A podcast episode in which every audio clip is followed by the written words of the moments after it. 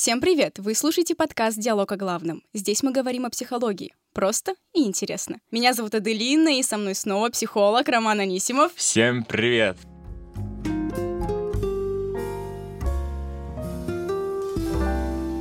Мы продолжаем наш цикл максимально актуальных для 2021 года тем, и закрывать этот год мы будем не очень приятным, но дико популярным термином «токсичность». Что такое токсичность? Что за люди, которых мы называем токсичными? Почему мы только сейчас начали об этом говорить? Говорили ли мы об этом раньше?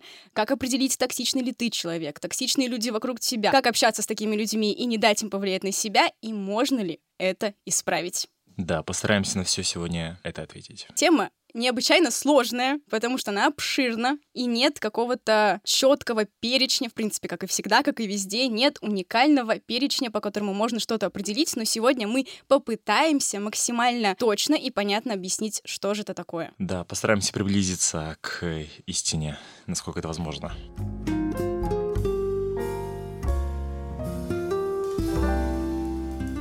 Итак, начнем с того, что же такое в принципе токсичные люди и почему мы начали говорить об этом только сейчас. А, ну, начну, наверное, со второй части твоего вопроса. Почему мы начали говорить о них только сейчас? Термин токсичность, он очень неопределенный, он очень такой зыбкий. И чаще всего говорят, что именно ну, термин, он пришел из околонаучной части психологии, из различных научно, ну, разной степени научности, скажем так, научно-популярной литературы, статей различных из э, интернета. Ну, собственно, почему о нем говорят? Потому что очень яркий, очень яркое слово, оно даже, ну, как бы звучит так прям ткс-ткс, ну, мне нравится очень звучащий такой термин, так, токсичный, и у него есть э, довольно конкретные синонимы из, э, скажем так, из нашей реальной бытовой жизни, то есть токсичный, ядовитый. То есть сразу же у нас появляются какие-то четкие ассоциации, и мне кажется, это просто, ну, так, так, таким образом все и закрепилось. Но на самом деле стоит сказать, что токсичные люди были всегда. В да. принципе, как и все, все было до нас, все будет после нас, но сейчас именно как мы говорили в прошлом выпуске, с ростом популярности психологии как науки mm-hmm. и с ростом заинтересованности людей в данном направлении, люди в интернете начинают это все обсуждать и пытаться, почему это не в психологии этот термин появился, а в обиход вошел именно такой бытовой наш, потому что люди пытаются своими силами понять, объяснить, как-то идентифицировать что-то. И на самом деле, если задуматься, то раньше мы говорили уже о таких людях, которые приносят нам дискомфорт или что-то такое, но называли это по-другому. Наверняка каждый из вас слышал такое понятие, как энергетический вампир. Я, например, его очень часто употребляла, когда говорила о людях, после общения с которыми мне нужен там чуть ли не недельный отдых, потому что сил моральных и физических у меня не остается. Да, это так. Да, энергетический вампиризм, мне кажется, здесь очень э, эти темы связаны. Но э, все же давайте вернемся к э, вопросу, что же такое токсичность, да? Ну, психология как науки уже, не существует точного определения э, этого понятия. Чаще всего токсичность связывают с таким термином, как психологическая манипуляция. То есть э, токсичными называют людей, после общения с которыми остается какой-то неприятный эмоциональный осадок, какое-то неприятное эмоциональное послевкусие, скажем так. Иногда это даже ощущается на некотором таком физиологическом уровне, то есть там болит голова, портится настроение, там какая-то сонливость появляется. При этом токсичный человек, он зачастую зачастую действуют неосознанно, это важно понимать, а модели такого поведения, они формируются еще с самого детства. Приведу два примера, они такие очень яркие, показательные. Первый пример, ну, допустим, ребенок, он, э, чтобы добиться желаемого, каждый раз закатывал истерику. То есть родители всегда шли ему на уступки, собственно, этот шаблон поведения у ребенка э, перенесся в взрослую жизнь, и сейчас уже там по достижению определенного возраста он начинает использовать эти шаблоны, начинает достигать какие-то собственные поставленные цели, манипулируя другими людьми, манипулируя их эмоциями. И так как нас слушает довольно-таки молодое поколение, люди в возрасте от 18, наверное, до 25 или 30 лет, то есть будущие родители, важно понимать, что нельзя поощрять истерики ребенка как раз-таки, чтобы в будущем не возникали такие паттерны поведения у людей, чтобы ребенок не подменял понятия и угу. не считал, что достичь всего можно только посредством истерики. Ну, получается, здесь смотри, вот в первом примере здесь, э, скажем так, одна грань, когда действительно родители постоянно угу, потакают. Угу. Второй пример, ну, допустим, на все свои просьбы, там, ну, даже если это истерики, ребенок получает отказ от родителей, и причем без объяснения причин. То есть просто нет и все. А, во взрослой жизни такой человек понимает, что убеждать не имеет смысла, поэтому, собственно, вместо аргументов он выбирает бессознательную а, манипуляцию как единственно ну, для него на данный момент возможный путь достижения цели. Таким образом, основной мех- механизм, ну, скажем так, токсичности, манипулятивного поведения — это обход контроля. Это некоторый такой скрытый обман а, другого собеседника, для того, чтобы неосознанно, либо осознанно, в принципе, почему бы нет, повлиять на эмоции других людей и получить желаемое. Некоторое такое ловко замаскированное под что-то другое воздействие. И стоит понимать, что, в принципе, эта токсичность и манипуляции могут быть, как уже сказал Роман, либо осознанными, то есть человек целенаправленно mm-hmm. применяет этот метод общения с другими людьми для достижения своих целей, либо же неосознанными в силу того, что при формировании его личности обстоятельства складывались таким образом, что другого паттерна поведения банально в сознании не выработалось.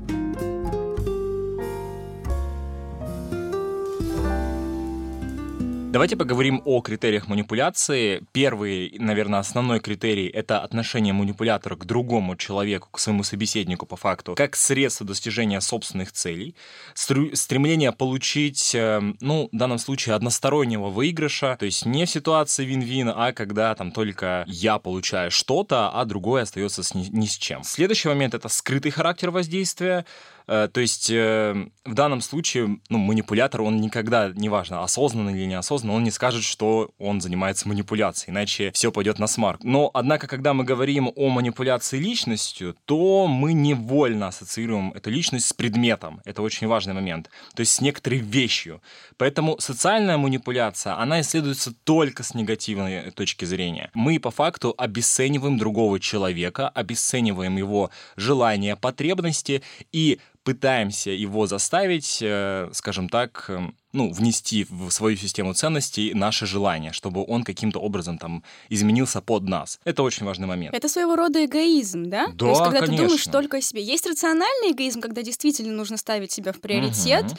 и на самом деле вся эта полемика о том, что считается рациональным эгоизмом, а что нет, и, в принципе, нужен ли эгоизм в нашей жизни, она, мне кажется, будет нескончаемой, будет продолжаться еще многие-многие годы и столетия после нас, угу. потому что действительно сложно вопрос, на который тяжело дать однозначный ответ, в принципе, как и все, о чем мы да. говорим, но здесь эгоизм в крайней степени проявляется, когда да, ты да, банально да. не можешь представить, что чувства, мысли, цели и, в принципе, другой человек целиком может быть важен в твоем мироощущении. Ну, рациональный эгоизм по факту это ну, просто расстановка границ четкая. Вот и все. На самом То есть, деле, да. Э, где я, а где остальные. И вот здесь вот моя, скажем, вот, вот он забор, за него, пожалуйста, не заходи. Это нормально абсолютно. Вот. Здесь это уже действительно выходит на уровень манипуляции, да, то есть когда мы уже начинаем врываться в чужие границы, начинаем их разрушать, то есть это уже мы пытаемся захватить все пространство вокруг нас. Собственно, таким образом, манипуляция — это действительно это некоторый тип психологического воздействия, действия, искусное исполнение которого чаще всего ведет к возбуждению другого человека каких-то ну, определенных намерений, которые не совпадают с его актуально существующими желаниями. Здесь, на самом деле, очень интересно посмотреть на представление о манипуляциях и о токсичности у некоторых именитых психологов. Мне очень нравится такой психолог, он э, из гуманистического направления, это Бьюндженталь. Он выделял активного манипулятора и пассивного манипулятора. Бьюндженталь говорит, что активный манипулятор, он изводит окружающих людей, извлекает выгоду, по сути, после этого из их бессилия, из их беспомощности и достигает своих целей путем установления контроля власти. То есть, э, по факту, э, собеседник абсолютно вымотан, вот этот, как раз этот энергетический вампиризм, его защиты полностью сломлены, и, э, собственно, манипулятор достигает своих целей. Ну, в данном случае при, э, применяется там раздражение собеседника, перевод споров в сферу домыслов, ну и так далее. То есть такие основные техники. Следующий вариант это пассивный манипулятор. Он эм, э, отказывается, наоборот, контролировать ситуацию и уже наоборот, своим бездействием он э, ставит себя в позицию жертвы. То есть таким образом заставляя других ему помогать. Здесь что используется? Мнимое непонимание, мнимая невнимательность, э, ну вот э, какая-то мнимое ощущение жертвы, ну и так далее. Следующий момент это Эрих Фром. Я думаю, что многие из вас с ним знакомы. Если нет, то это замечательный психоаналитик, который очень многим известен по разбору э, такого вот чувства, как любовь. Он, собственно, утверждал, что в отношениях между человеком и человеком первичное — это действительно любовь. При этом, что такое для него любовь? Это не обязательно что-то, какая-то близость определенная. Любовь — это в первую очередь признание человека быть тем, кем он является, то есть признание его сущности, его потребностей, его системы мотивов. При этом заслужить любовь — это очень сложная задача, ее очень тяжело э, решить.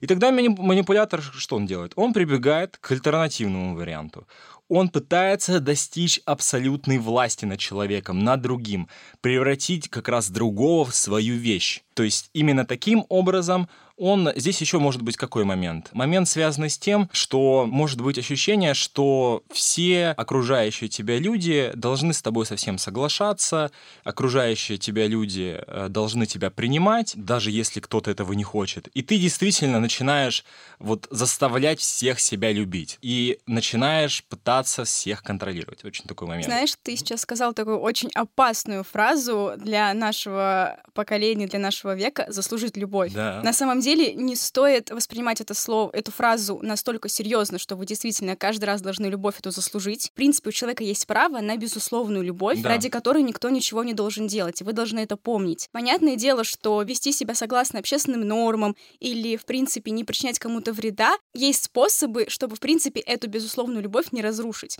Но не стоит принимать эту фразу как, не знаю, девиз своей жизни, что я всегда во всем должен заслужить любовь. Нет, любовь бывает безусловная, и она должна быть в жизни у каждого человека. Да, нет, ну абсолютно верно. Здесь еще очень э, такой тонкий момент, что вы действительно понимаете под термином любовь, что вы в него вносите. Есть любовь романтическая, есть ну, любовь да, дружеская, да, но самое главное, да. и что лежит в основе всего, это любовь человека к человеку в принципе. Угу. Вот как да, сказал Роман, да, да. это позволение человеку просто быть. Да, принятие его. Да, принять его таким, да. какой он есть. Столпы не... психологии. Да, да не вмешиваться, не навязывать свое мнение, не пытаться изменить человека.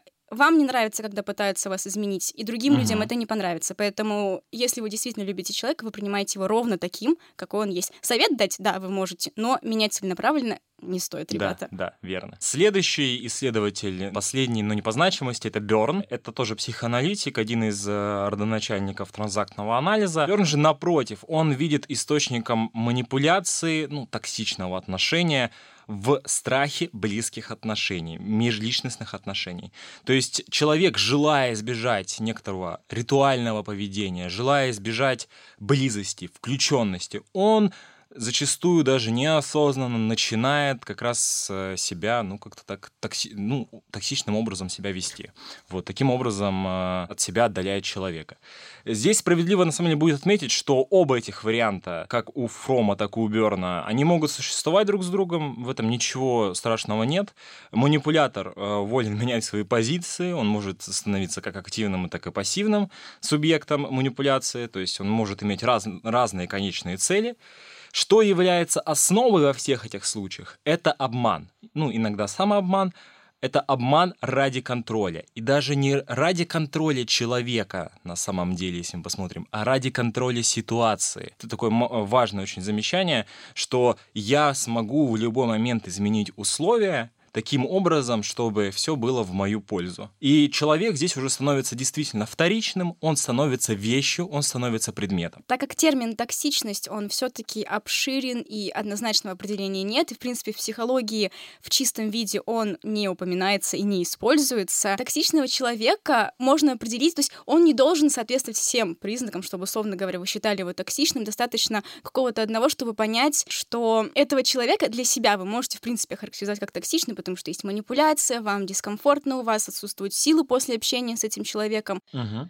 Но, что самое главное, конечно же, определять таких людей в своем окружении и попытаться либо минимизировать потери, либо же как-то поговорить, чтобы исправить эту ситуацию, если это возможно, либо же исключить этого человека из своего круга общения, если вы понимаете, насколько вам плохо при общении с ним, не стоит слишком заигрываться в это и всех клеймить токсичными людьми, потому что если вы считаете, что этот человек якобы сложный по характеру, а на самом деле там нет ни манипуляции, ни угрозы вашим границам, а просто вы не сходитесь во взглядах, то это не токсичный человек вовсе, uh-huh. просто вы не сошлись. Но так бывает, так получается. Поэтому не берите на себя слишком много ответственности, говорить, что ты манипулятор, у тебя сложный характер, ты токсичный, потому что мне дискомфортно. Иногда бывает и так, что проблема может быть в вас как раз-таки. Uh-huh. То есть здесь очень тонкая грань, где вы можете определять, понятное дело, справедливости ради, и согласуясь с нашими общественными нормами, не нужно в открытую там подходить к человеку и говорить, я считаю, что ты токсичный.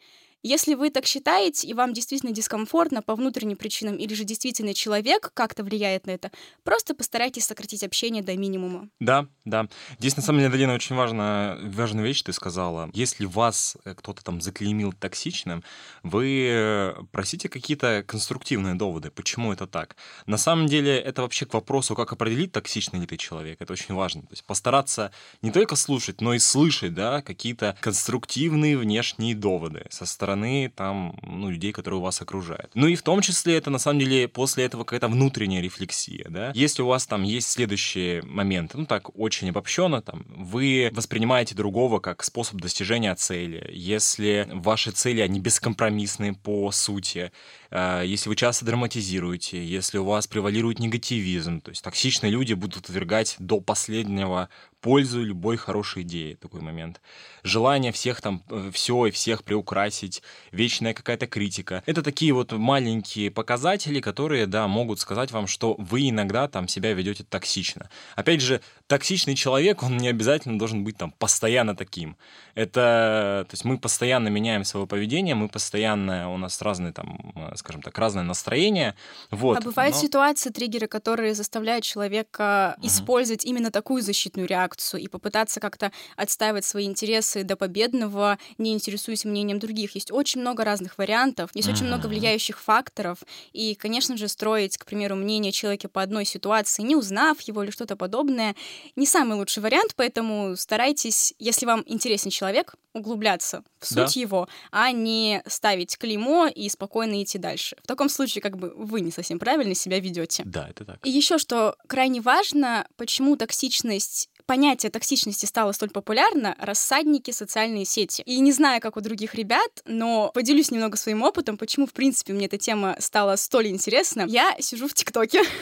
Это уже, как знаете, признаться в 2021 году, что ты сидишь в ТикТоке. И, в общем, мне не раз попадались видео «Загни палец, если», где определялось, токсичный ли ты человек или токсичные люди вокруг тебя, есть ли они или нет. Угу. И что стоит сказать? Помните, пожалуйста, что все эти видео — это не психологические тесты, это не что-то основанное на теории и подтверждено какими-то исследованиями ну, или что-то такое. Это просто ребята, которые из личного опыта или же прочитав научно-популярную литературу, пытаются что-то об этом говорить. Не воспринимайте все это всерьез, потому что вот мне на моей памяти попадалось ну, по-моему, порядка трех видео о токсичности. Uh-huh, Загни uh-huh. палец, если мы узнаем, насколько ты токсичный человек. Каждый раз это были разные критерии. Каждый раз я сидела, в глобальном смысле мне, не, мне это не подходит. В каких-то ситуациях, возможно, бывали такие случаи. Я не ну могу вот, это да, отрицать. Да, да. да, мы с тобой вот как раз до эфира об этом разговаривали. Да, то да, есть да. про этот момент. То, что зачастую здесь как раз э, такой эффект гороскопа, да, когда там неважно, что здесь написано, я все равно найду, вот, что я таким образом когда-то себя вел, да, то есть когда-то были такие случаи в моей жизни. Ну, ну это нормально. Мы начинаем просто все это подбивать под какие-то конкретные поведенческие паттерны, которые когда-либо существовали. Но это не значит, что вы такой человек человек. Интерес к психологии, который все это порождает в социальных сетях, это, безусловно, здорово и круто, и люди пытаются получать эти знания, как-то самообразовываться, но, тем не менее, это еще и рассадник различных мифов, которые могут быть, наоборот, вредны. Поэтому очень от всего сердца прошу, чтобы вы относились к подобного рода роликам в интернете, неважно, это ТикТок, Инстаграм, Ютуб или что-то подобное, с долей скепсиса, потому что все нужно подвергать анализу, критике, перепроверке, и если вдруг вы чем-то заинтересовались, то лучше почитать какую-то научную, не научно-популярную, а именно научную литературу, либо же воспользоваться консультацию психолога. Не нужно ставить самому себе диагноз. Нет, диагноз точно не надо ставить. Это абсолютная глупость, потому что э, как бы субъективное восприятие все равно, оно абсолютно не идеально. То есть вы не сможете себя адекватно воспринять таким, какой вы есть на самом деле. То есть, ну, не до конца, по крайней мере.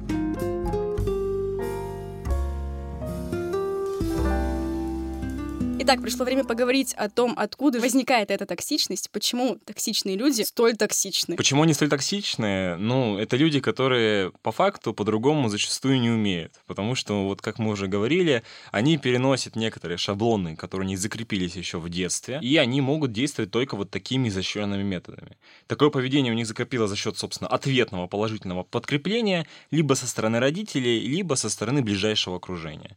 Э, и, ну и таким образом для них эм, это это просто эффективный механизм, как для защиты в случае с э, Берном, допустим, э, Берном, то есть, так и для нападения, да, то есть для захвата власти. Более конкретные причины, ну, в первую очередь, недоверие, да, то есть манипулятор, он может не доверять самому себе, он сознательно либо подсознательно убежден, что его спасение в других, а если его спасение в других, значит их всех нужно поставить э, ну, под контроль и держать их э, на привязи. Это неспособность любить, как по Фрому, то есть э, нормальное отношение — это любовь, Любовь э, обязательно предполагает знание человека таким, каким он есть на самом деле, уважение его истинной сущности. И для манипулятора такие отношения, они неведомые, они невозможные. У него есть некоторое такое туннельное восприятие. И, собственно, он тоже начинает манипулировать человеком, чтобы хоть как-то его в свой мир пустить, если он очень сильно хочет. Затем это чувство беспомощности в целом. То есть многие манипуляторы, они пытаются управлять э, людьми из-за осознания собственной какой какой-то некомпетентности, беспомощности. Ну, здесь пример, э, там, мать, которая заболевает, когда не может справиться с детьми. То есть она, по сути говоря, ну, то есть по факту она не, забол... не заболела, она просто, когда действительно нужна какая-то помощь, начинает отстраняться и начинает придумывать какие-то вещи, вот типа там я заболела, что-то еще, и таким образом начинает на перекладывать ответственность. Следующий момент — это боязнь, боязнь тесных межличностных контактов.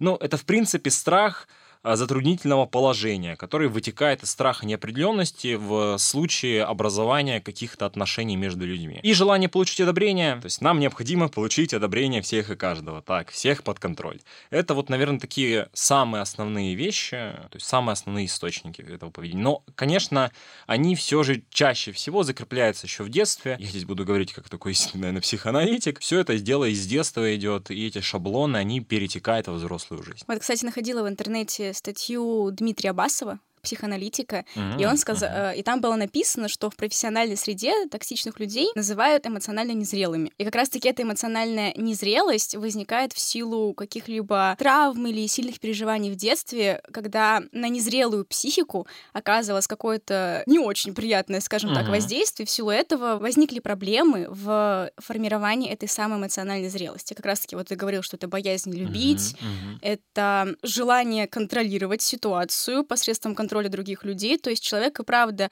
если посмотреть, если вдруг вы сейчас, когда Роман перечислял факторы возникновения этой токсичности, если вдруг вы узнали в своем окружении человека, который, возможно, этим пользуется, наверняка вы могли заметить, что это происходит неосознанно, и, в принципе, понять это можно. То есть любую проблему, любую особенность нашей психики можно понять и попытаться как-то обосновать или объяснить, откуда она в нас возникла. Да, как саморефлексия, угу. так и рефлексия о своих близких или, в принципе, своем окружении. Мы формируемся в детстве, наша психика еще не окрепла, и поэтому очень много есть событий, которые влияют на нас, над которыми мы не властны, и даже наши родители не могут на это повлиять. Всегда все индивидуально и ситуативно, и это нужно помнить, не забывать про это. Да, и это где-то сидит очень глубоко-глубоко бессознательным. На самом деле, вот такие вещи вещи, ну, связанные с э, вот таким манипулятивным поведением, это это очень тяжелая и долгая работа, на самом деле. Вот как искоренить это из себя, это прям... А возможно ли это искоренить на 100%? Или же просто купировать на время, или же снизить э, воздействие? Ну, купировать на время возможно. Это если тебе об этом начинает как-то напоминать твое внешнее окружение, что вот ты манипулируешь, начинают разоблачать твои манипуляции, то ты, возможно, на время, да, как бы начи... будешь э, в фокусе, ты не будешь это делать, либо же ты действительно захочешь, может быть, как-то исправить положение, положение. Но, скорее всего, это будет э, тоже какая-то такая внутренняя манипуляция, что сейчас я неделю так не поделаю, потом все обратно вернусь, они все забудут, все будет как, э, как прежде. А вообще это, конечно, очень большая, очень длительная работа, и я бы сказал, что, ну, это, ну, вот это именно вот работа с, именно с психологом. То есть это не надо ни к психотерапевту, ни к психиатру, это, это не заболевание какое-то, это именно проблема именно в личностном восприятии с процессами э, психическими э, мышления и выбора решения тех или иных проблем тем или иным способами и стратегиями. И опять-таки важно желание самого человека и исправить эту ситуацию. Да. Без желания, как бы сильно вы не старались э, провести своего друга к психологу, как бы сильно вы не старались ему помочь, даже ради его собственного блага, без его желания ничего не получится, потому Мгм. что при работе с психологом, напомним, психолог — это некий инструмент, который поможет вам исправить эту ситуацию. Исправить ее способны вы сами при желании. Психолог лишь помогает вам выстроить траекторию этого развития, траекторию этого исправления, изменения, но вы делаете это своими силами, исходя из личных Мгм. целей, мотивов, желаний.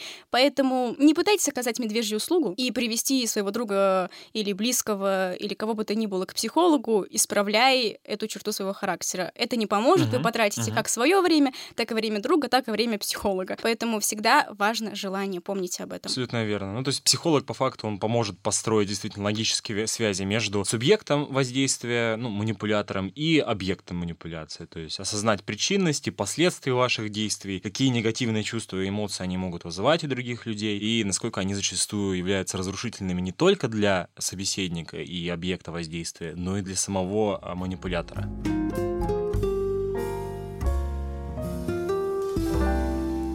И теперь, наверное, самый главный вопрос, который интересует многих. э, Что такое токсичность с психологической точки зрения, мы выяснили. Как определить, токсичный ли человек рядом с вами, токсичный ли вы тоже, и откуда это все берется, мы объяснили. Теперь пришло время поговорить о том, как же общаться с токсичными людьми. Вообще есть несколько стратегий. Конструктивная, неконструктивная стратегия и, назовем их, спорные. Что касается неконструктивных стратегий, то ну, скажем так, они отличаются разрушительным действием как для самого манипулятора, так и для объекта. Также оно в целом просто является некорректным и может быть оскорбительным. И по итогу не получается удовлетворить желания ну, обеих сторон. Пример — это, ну, чаще всего какая-то деструктивная критика. Если мы говорим про конструктивные защиты, то это открытая конфронтация, при, при этом, ну, все же конструктивная форма, конструктивная критика, либо же отсутствие встречного ответа. То есть, по сути говоря, там, мне что, стоять и молчать? Ну, как бы да, либо не молчать, но главное быть нейтральным в данном случае. Пример, когда необходимо, нет необходимости противостоять манипуляции. Когда, ну, технологические те или иные ухищрения манипулятора, они настолько искусны, настолько сложны и зачастую настолько неясны даже, что они начинают разъедать самого манипулятора изнутри. Эффективность э, отсутствия нашего ответа в данном случае в том, что манипулятор он желает вашего сопротивления. Он желает, э, чтобы вы вступили с ним в какую-то, возможно, даже конфронтацию. А если его нет, то театр одного актера, хотя и, возможно, очень талантливого, он скоро закончится. То есть таким образом мы переиграли и уничтожили. Вот.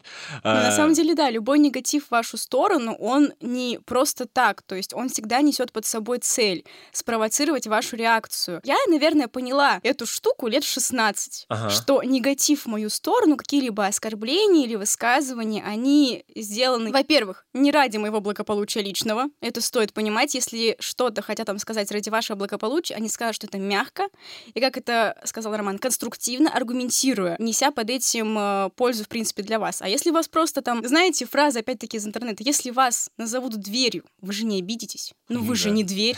А если вы начнете доказывать, я не дверь, вот это и есть та самая реакция, которую от Да, вас пытаются добить, да. э, добиться. Это все, да, троллинг. Это все игра.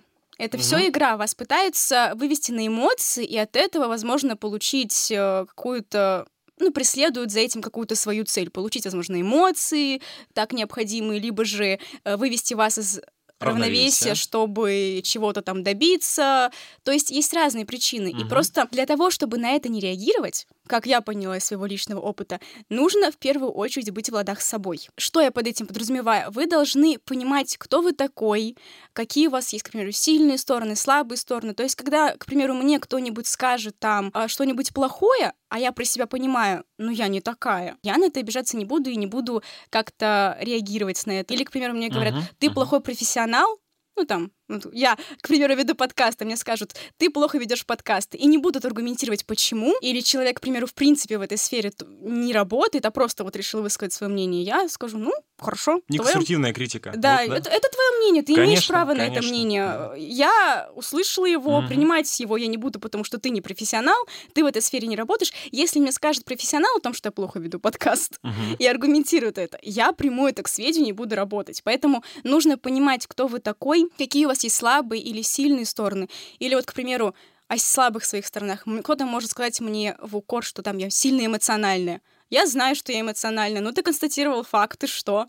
И что я теперь должна с этим сделать? Уменьшить свои эмоции, но я не буду, мне нравится, что я эмоциональная. Вокруг меня близкие люди, которые тоже кайфуют от того, что я эмоциональная. Вы должны понимать, кто вы такой, какие сильные и слабые стороны у вас есть, где действительно вам нужен совет, а где он не нужен. И это ваше главное оружие. Любой человек, который попытается вывести вас из душевного равновесия, попытавшись там сказать какой-нибудь негативный комментарий или что-то подобное, он банально не сможет этого сделать. Угу. Поэтому, если вы хотите противостоять токсичным людям, в первую очередь осознавайте самого себя, рефлексируйте, понимайте, кто вы такой, и, в принципе, какие советы вы хотите слышать от окружающих. Адалин, золотые слова. Мне, мне нечего добавить. Ты все как э, правильно, абсолютно верно. То есть э, осознавайте свои положительные, даже и какие-то отрицательные стороны. То есть принимайте себя абсолютно и полностью. Это очень верное утверждение. Теперь давайте я все же предлагаю поговорить немножко про активные методы, методы защиты, но при этом э, все же еще конструктивные методы защиты. Еще раз, да, это открытое обсуждение о недопустимости использования манипуляций, то есть по сути, по сути четко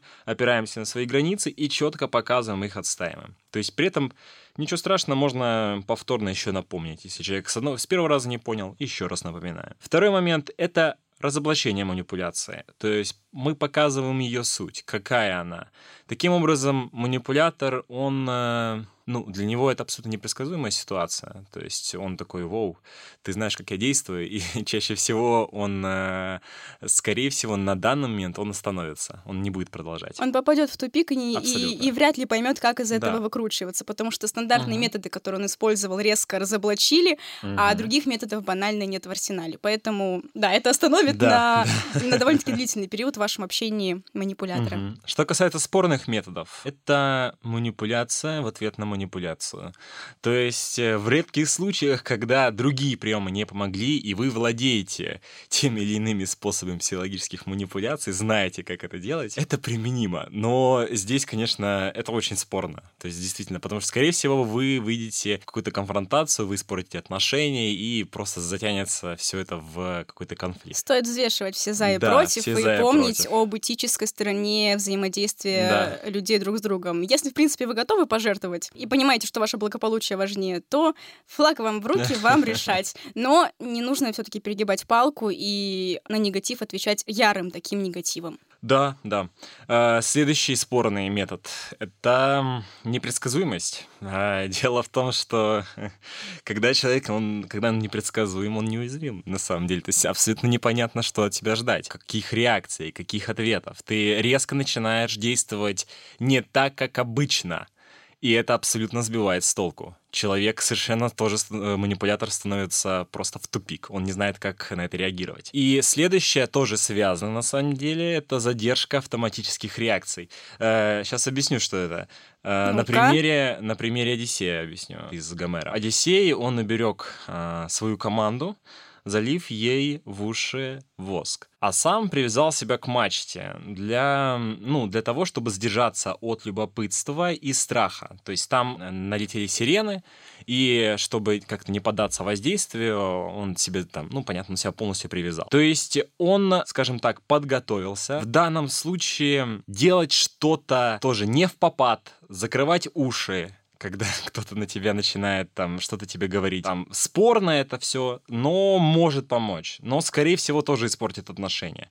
Здесь тоже очень важно применять в крайних случаях, если вы не можете уйти от собеседника, если он настаивает, если он постоянно, вы находитесь с ним в каком-то закрытом помещении, не можете уйти, то да, можно про- просто демонстративно закрыть уши, чтобы он э, от вас отстал. То есть, э, понятное дело, это будет намного лучше, чем там идти в драку, допустим. Да, вот. никакого физического да, насилия. Никакого, не да. выходите на эту сторону, не нужно. Да. Еще больше проблем э, наберете. Ну, защит действительно, их много. Главное, что должно быть. Они должны быть специфичны, то есть они должны учитывать характер угрозы. Специфичные защиты — это всегда какое-то поисковое действие поисковое действие с целью решения вот какой-то уникальной, э, абсолютно уникальной проблемы, потому что ситуация всегда уникальна. Следующее — это адекватные, то есть э, они должны соответствовать, то есть соответствие причины защиты и источника проблем. Адекватным будет направление, допустим, активности начальника, который на вас почему-то наезжает, на решение проблемы, а неадекватным — это постоянное извинение перед ним. Э, Еще два пункта — это эффективность и, и, и конструктивность. Ну, эффективность, понятно, если ваши защиты неэффективны, они не имеют смысла. Хоть они могут быть и специфичными, и адекватными, но не имеют просто.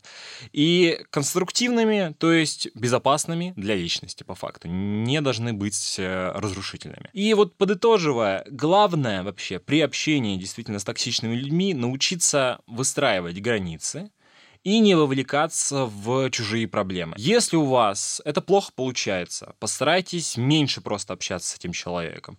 С коллегой там сократите коммуникацию до решения рабочих вопросов. С близкими родственниками, ну, постарайтесь четко обозначить свои границы, четко обозначить те темы, которые вам неприятны, на которые вы не хотите разговаривать. Когда общение избежать не удается, постарайтесь отключить, скажем так, некую часть эмоциональных реакций, то есть такое избранное эмоциональное реагирование, и старайтесь сохранить спокойствие. То есть максимально нейтрально, максимально не поддаваться на уловки по факту. Я что еще хотела бы добавить от себя про выстраивание границ и про их отстаивание. Это нормально и важно абсолютно всегда. Часто встречала ошибочное мнение, что выстраивание своих границ и попытка их отстоять в каком-либо споре или конфликте или какой-либо ситуации люди расценивают как, к примеру, оскорбление или что-то подобное. Нет, это так не работает. Вы должны думать в первую очередь о своем благополучии случае и понимать, что если вы позволили человеку хотя бы раз нарушить свои личные границы или не выстроили их, или вы позволяете это делать регулярно,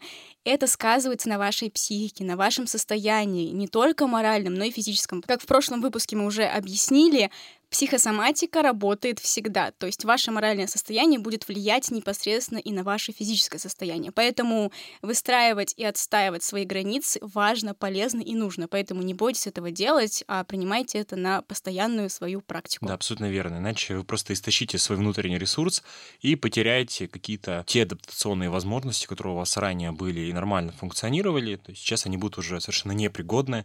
И, как действительно Аделина правильно сказала, то есть э, психосоматические расстройства, расстройства, связанные с нервным перенапряжением, с выработкой гормональной, ну и так далее. Все это не заставит себя ждать.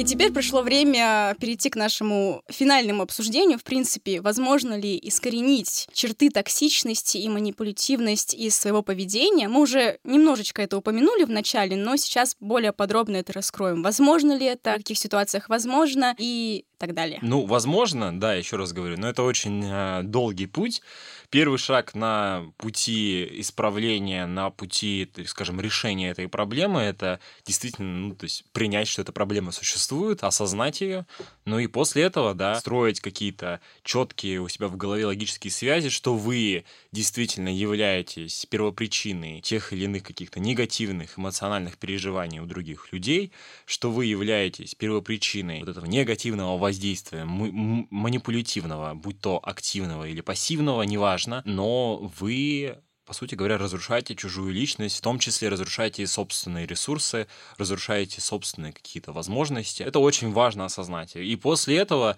ну, как бы, либо здесь э, пытайтесь эти моменты контролировать максимально, как-то выстраивать, то есть по факту создавать новое подкрепление какое-то. Просите там людей, которые находятся рядом с вами, ну, если мы будем там действовать из бихевиоризма, чтобы они, допустим, вам напоминали, когда вы опять там уходите какую-то токсичность, какое-нибудь стоп-слово какое-нибудь, чтобы они придумали, что, хей, ты здесь что-то немножечко уже перегибаешь палочку, давай-ка давай-ка вернемся обратно. И при этом, наоборот, поддерживает, да, говорит, что, слушай, молодец, ты вот раньше постоянно нас выводил, раздражал, всех пытался нас как-то вывести из равновесия, а вот сейчас ты просто лапушка и зайчик. Как такое произошло?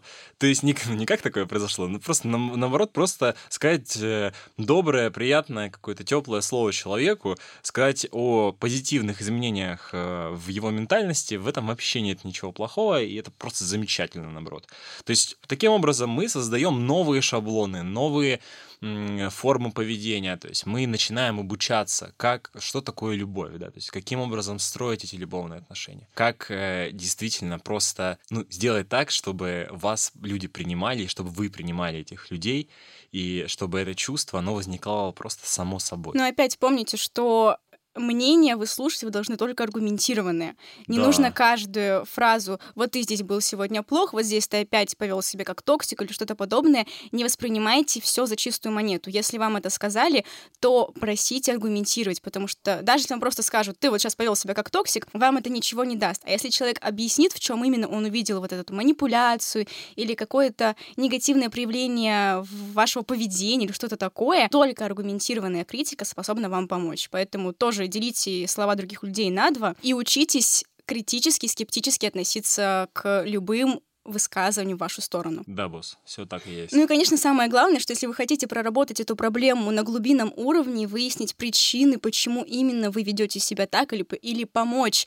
своему близкому человеку понять причины своего поведения, это невозможно без помощи психолога. Поэтому, если вы понимаете и осознаете проблему и хотите ее исправить на глубинном уровне, проработать, понять, то обращайтесь к психологу. Это не стыдно ни в коем случае. Наоборот, это в наше время это почетно и здорово, что вы заботитесь о себе, и, кстати, не только о себе, потому что данная проблема касается и всех вокруг. Вы заботитесь о себе, о своих близких.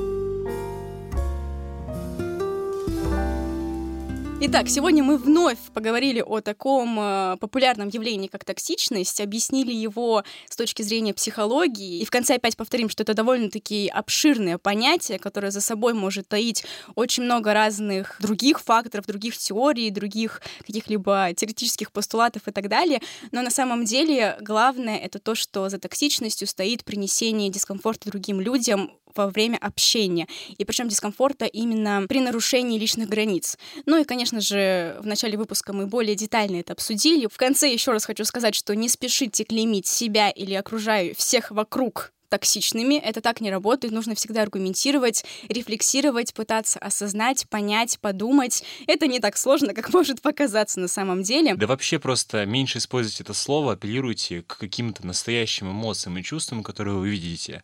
Э, не используйте вот это неопределенное, совершенно непонятное понятие никому. Будьте более конкретными, вот и все. И воспринимайте слова окружающих с долей скепсиса. Помните, что существует э, у каждого свое мнение, оно может не совпадать с вашим, и это абсолютно нормально, в этом нет ни проблемы, ни какой-то катастрофы, так бывает. Помимо этого, мы также рассказали о том, как определить токсичность. Понятное дело, что это не универсальные методы, не универсальные показатели и так далее.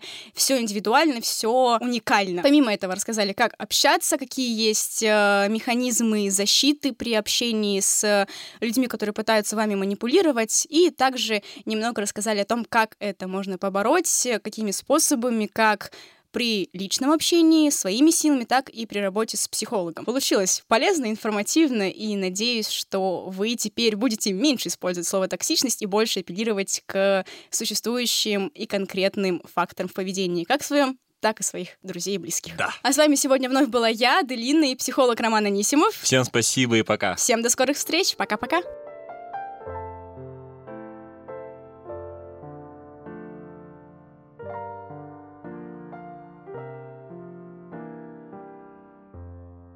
Подкаст «Диалог о главном» записан и спродюсирован на радио НГУ «Кактус». Автор идеи – Аделина Имщикова. Вы можете связаться с автором подкаста в сообществе радио НГУ «Кактус» по ссылке wiki.com slash радиокактус.